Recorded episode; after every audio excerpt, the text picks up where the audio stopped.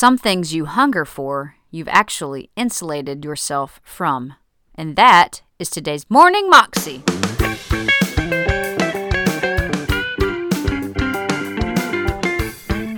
Welcome to the Morning Moxie Show. I am your host, Alicia Sharp, and today we have Bill Johnson, and this is his third part of his message on dealing with difficult seasons and painful seasons.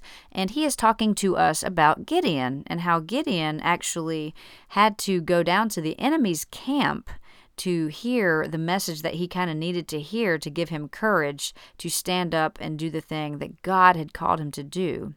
Here's Bill interesting thing happened to Gideon. I'm, I'm about to wrap this up just as a warning.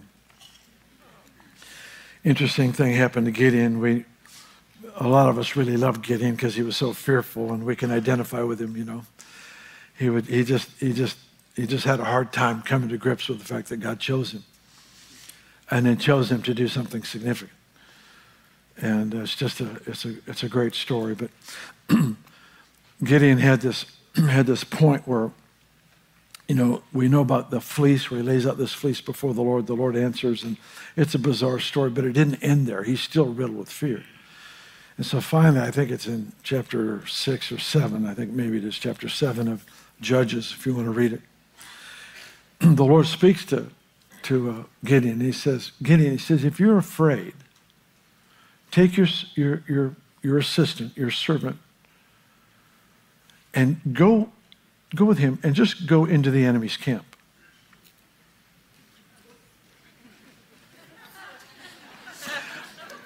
Now, I don't know if that sounds reasonable to you, but the enemy's camp is what I'm afraid of. And why would I want to go into the enemy's camp if I'm afraid of the enemy? But see, there are some things you can't get where you're safe. Some things that you hunger for, you've actually insulated yourself from. You've set the stage so well for your comfort that you don't have access to what you've actually asked for.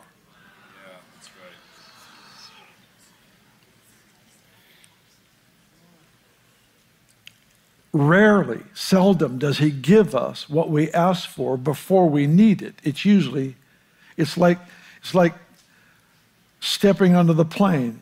You get the ticket for the plane when you step on. I mean, it's just kind of the way he seems to work. You don't have it three months in advance. Oftentimes, you get it the moment you're stepping into that direction. And so here is Gideon. He's scared to death. He's got this assignment that already God's sent home his entire army. He's got 300 guys and he's facing tens of thousands of warriors. He's scared. And so God says, if you're afraid, go to the enemy's camp. The very next scene, he's in the enemy's camp. So what does that tell you? Yes, he's afraid. But he went down by night, which was smart.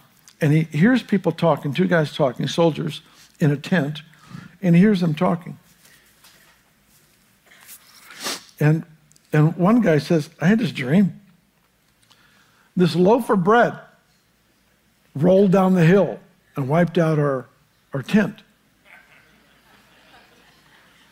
Now, you know, I, I, I'm, I'm not the best dream interpreter, but I would be inclined to think pizza, spicy foods, shouldn't have watched that TV show before he went to sleep, something like that. But his partner, fellow soldier says, Oh, that's none other than Gideon, the servant of the Lord and his army. They're going to wipe us out.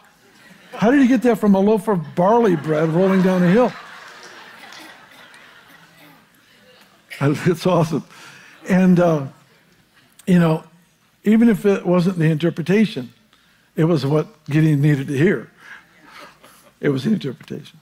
So Gideon's listening to these guys talking. The guy says, Oh, that's, that's none other than Gideon and his army. They're going to wipe us out. Gideon hears that and goes, Yes, we are. And he walks back out of the camp and he gets his courage. But he got his courage in the weirdest place. He got it in, he got it in the valley of the shadow of death. That's where he got it.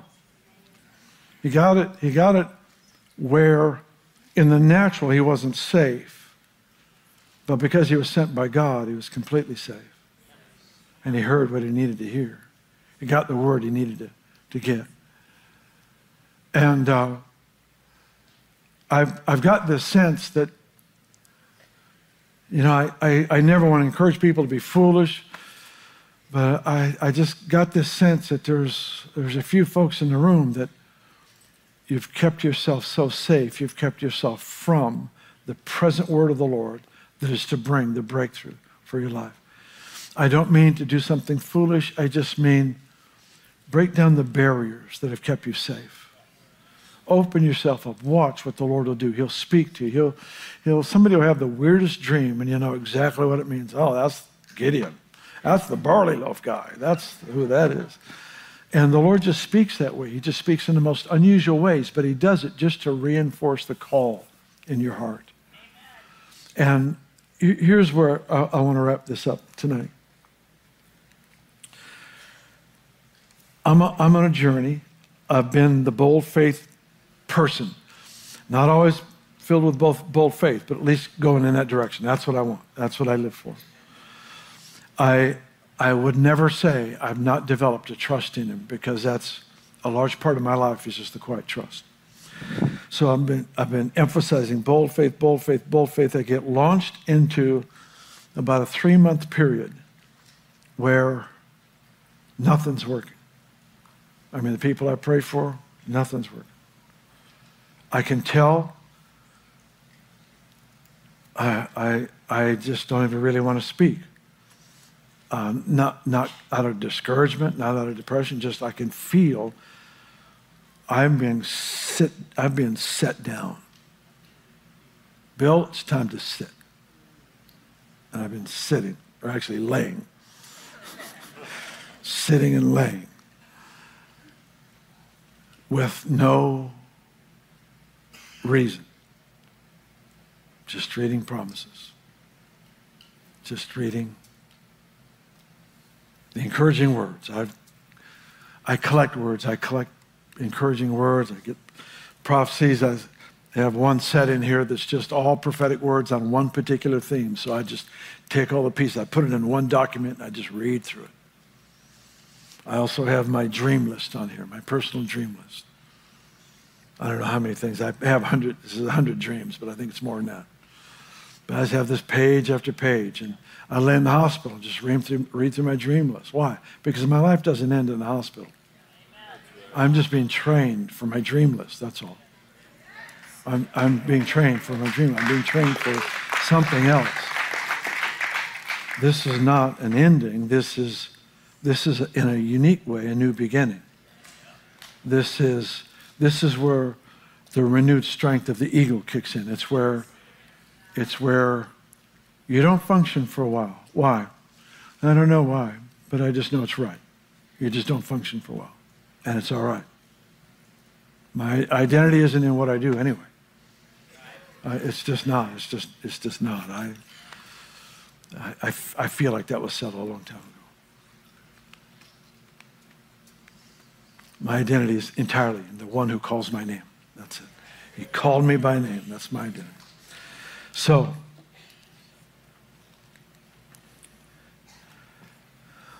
Bold faith, weird three months.